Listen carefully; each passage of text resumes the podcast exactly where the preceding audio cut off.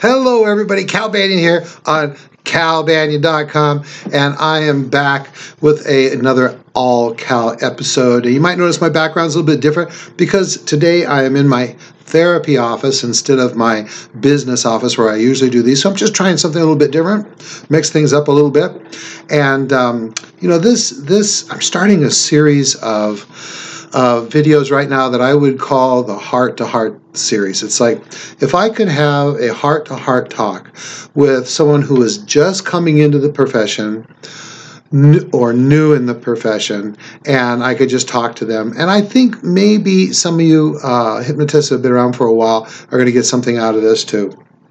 So I was writing in this morning. Uh, down the, the the freeway heading off to work and I was thinking about what can I really do to help the, the profession and th- this idea came into mind. And so I've got my trusty clipboard like I always do and my trusty pen and I'm going to go through these one by one and see if I can really give you something to chew on heart to heart okay? So number one boy when you're first starting out your initial training is so important and the organization that stands behind that training. Now, if you've been watching me for a while, I'm like NGH, NGH, NGH. Um, and I'm a member of the National Guild of Hypnotists, been member of National Guild of Hypnotists for a long, long time. And I'm also the founder of the Five Path International Association of Hypnosis Professionals. And you see, I the training I went through, my original training was high on inspiration, low on instruction. You know, I walked away very motivated and motivated to buy a whole bunch of that individual's videos and to get started. And fortunately, I had the stick to itiveness and the background in my education to know how to take that enthusiasm and to turn it into a practice.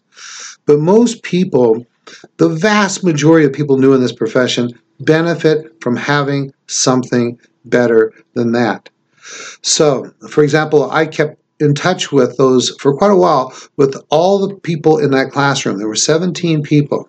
There was only two that after that training actually went out and tried to start hypnosis practice. And only one of them was ever successful, me. Now, I'm not bragging on myself. I'm not trying to impress you. I'm trying to impress upon you the importance of really doing your research.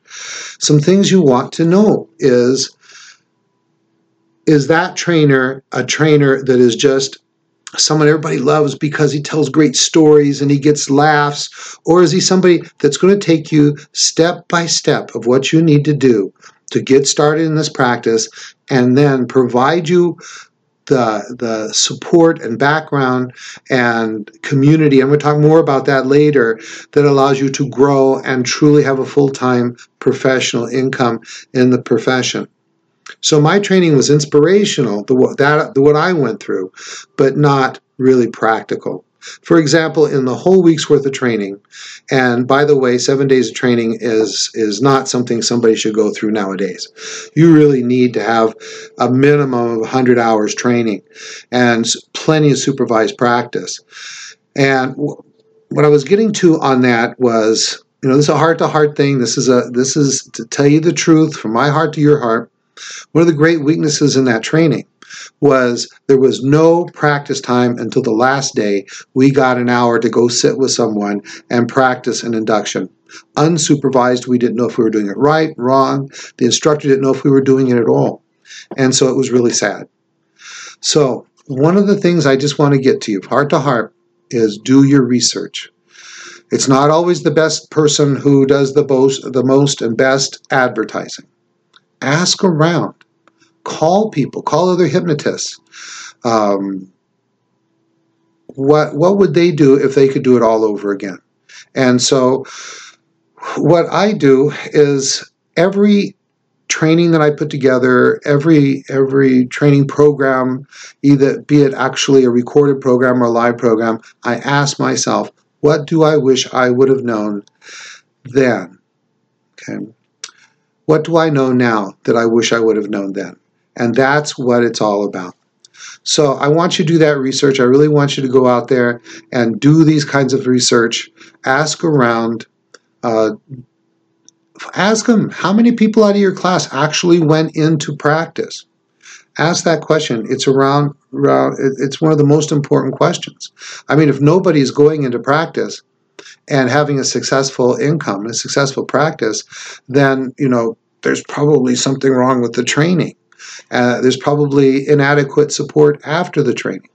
Okay, well, there's my heart to heart. This is the first video in this series. Um, I'm probably going to have four or five, maybe six of these videos.